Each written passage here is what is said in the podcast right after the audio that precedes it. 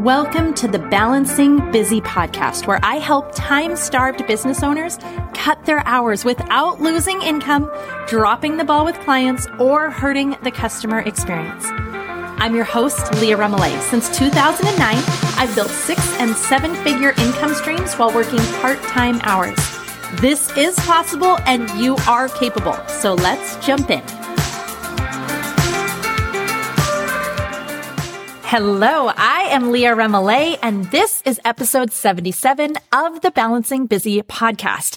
Do you ever find yourself buried under a mountain of to-dos? Since you're listening to a podcast called Balancing Busy, I'm going to guess the answer is yes. It's where the tasks, they just keep multiplying like laundry over a weekend. If you've ever felt that pang of overwhelm just as you're tucking the kids in because you're wondering how your workday spilled into family time, today's episode is meant to be a warm cup of strategy for your soul to the superhero mompreneurs who seamlessly switch between spreadsheets to storybooks, who know the secret recipe for the perfect PB&J specifically for their kiddo, but whose calendars happen to be a recipe for chaos. Take a breath. This one is dedicated to you. So today we're not just tackling your to-do list. We're crafting a master plan so that this does not become an ongoing problem. I want to help you break the cycle. So grab your planner, maybe that cold cup of coffee, or for me, it's peppermint tea that you forgot to drink, and let's do this. Okay. To best serve you, I want to break this episode down into seven simple steps. And together, they really can transform what you're feeling, that chaos into calm. Now, to start us off, we are going to start with step one, which is unpacking your task suitcase. First up, you just, you need to lay everything out. You need to be able to see what all is really happening. This is when you need a brain dump. All the chaos in your brain has to get out and onto paper or a document if you're a tech gal. Now, I'm not going to lie. I sort of feel like I have mastered the brain dump and my technique and strategy. I kind of think it's the best. And I've dedicated an entire episode already to explaining my brain dump process. It's episode 41. So we'll have it in the show notes and I won't go deep into this because I know you can get it all there. So in case you haven't heard that one yet, you're going to want to make sure that you make a little time for episode 41. Okay. So let's dive into the task of prioritization. It is a skill that is truly as crucial for a solopreneur as a compass would be for a sailor. It's about being able to navigate through your sea of to-dos with intention to be able to identify and recognize what is a priority, what is masquerading as a priority and actually isn't, and where your time and energy and focus is going to best serve you, your business, and your family. Step two brings us to the Eisenhower Matrix, which is a classic yet powerful tool that helps you to sort tasks by urgency and importance. I actually talk all about the Eisenhower Matrix in that same episode about brain dumps because I am telling you the way that I use these together, it is it's awesome. Okay. I'm just going to say it. It is. And that is episode 41. So if you have not listened to that one, I hope I have massively convinced you by now that when you're done with this one, you want to make episode 41 the next goal. I'm telling you, it is a gold mine. So I'm not going to go into the Eisenhower matrix because it is covered so deeply in episode 41. But basically, it's like having a guide whispering in your ear, helping you identify the most critical first things, the important things, and then helping you recognize the things to delegate that are urgent but less crucial and eliminate the distractions.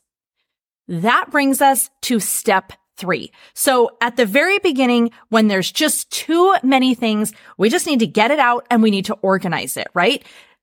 One through two has accomplished that. It's all out. It's organized. It is now numbered based on my brain dump method, which you already are aware of from episode 41 if you heard it. If not, you're going to go become aware of it. And now it's step three, which is now that you've got it all categorized, it becomes very easy to start grouping the like-minded tasks so that you can batch them. And that is step three, batching.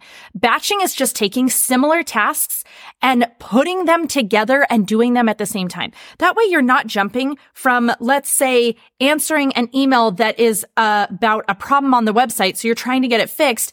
And then all of a sudden you're jumping into a newsletter that you need to write that is about a promotion. And then you're trying to jump back over to preparing something for your podcast episode that is going live.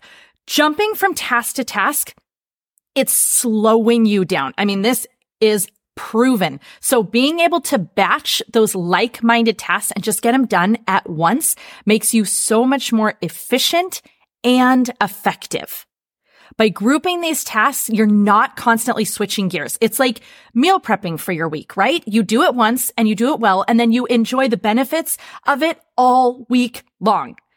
Okay, so step four seamlessly integrates with step three. So if step three is batching, step four is time blocking.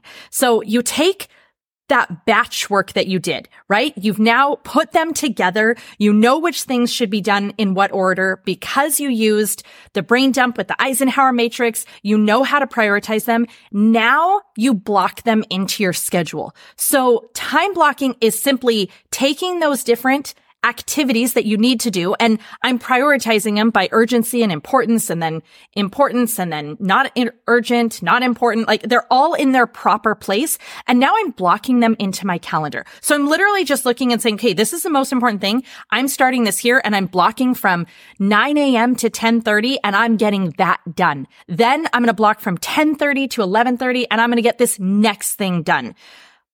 I was having a conversation with a work from home mom who was feeling really overwhelmed. We literally just had this conversation two days ago and she was sharing with me how she had been feeling so overwhelmed with so many things. It was just that between her kids having a different activity every night of the week and she's trying to work on the business and she really wants to start this new thing that she knows should probably be done by January, but how is she going to fit it all in? And it just felt daunting. I know every single one of us relates to that. She blocked some time. She finally took a couple hours. She blocked some time and she shared how at the end of that block, she couldn't believe how much lighter she felt. What literally two hours earlier had felt impossible. It had felt like there's no way, there's no way I can do all this. Suddenly felt obtainable, achievable, and more than possible. And all she did was just time block. She just time blocked. So imagine when you're adding all of this, right? What had happened was she had too many things in her head. They needed to get down onto paper so she could organize them. And then by just carving out some time, making that block of time and seeing what she could do, the power opened up and she realized, oh my gosh, this isn't as bad as I thought it was. I can do this. And then that brings us to step five. Maybe this isn't a step as much as honestly, it's really a tip.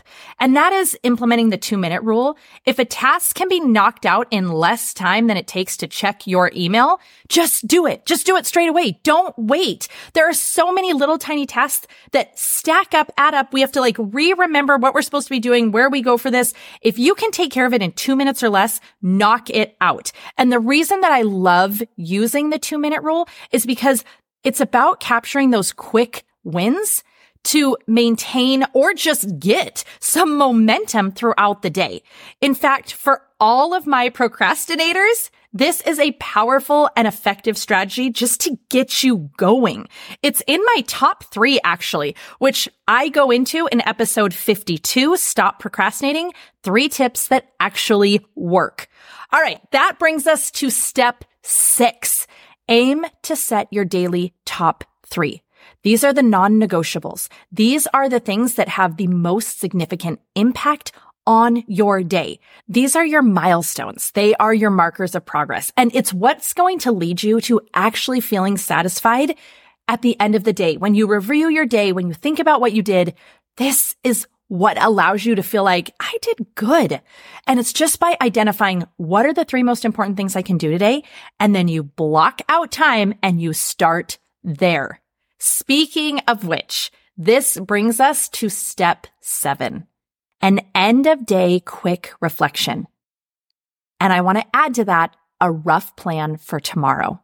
Just taking a few minutes at the end of your day to reflect on what you liked and what you didn't. If you could do the day over again, what you would have shifted. This is going to help you build stronger habits because you're taking the time to recognize what actually worked for you and what didn't. Maybe you realized that you had a huge moment of distraction where you got sucked into your phone and it threw off the rest of your day. And so seeing that, you look for how can I put in a protection system, a little alarm system that will stop that from happening to me. Maybe you realize that the day was too scheduled. It was too full and that it just left everybody a little cranky and drained. And so you can start thinking moving forward, how do I intentionally ensure that I am not over scheduling us? Reviewing our day is going to help us to stop doing the things we don't like. But as long as we aren't really paying attention, as long as we just keep barreling through, the truth is we're probably not going to see any changes. We're going to just duplicate. It's going to be like Groundhog Day over and over and over where you say you don't like it and yet you repeat the process. However, when we actually reflect on what we loved and what we didn't, we can start recognizing where we want to make adjustments. Now, why not put this into practice? Tomorrow, start by pinpointing your daily top three. Then I want you to prioritize them block them in for the first things you're going to get done. Here's what's beautiful about that.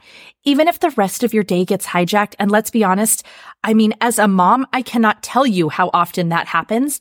I'm still going to feel good because I did those three most important things first. Heck, even if I only am able to do the first thing, I'm still going to feel like I made progress. Then at the end of the day, take a moment and reflect. Did zeroing in on those tasks help you to find your flow. Remember, as a solopreneur, you are the visionary, you are the executor, and you are the critic too. Prioritizing effectively doesn't just mean you get things done. It means you're composing the day in a way that resonates with your business goals, ensuring that every task, every effort is in harmony with your mission, both in your business and in your home. This is about harmony in both places. This is about letting them flow together because we are not just a business owner and we're not just a mom. We are so many things. We are multifaceted. So let's set the stage for success and stride confidently through the day with a plan that sings purpose. Oh my gosh. That is like one of my favorite words, purpose.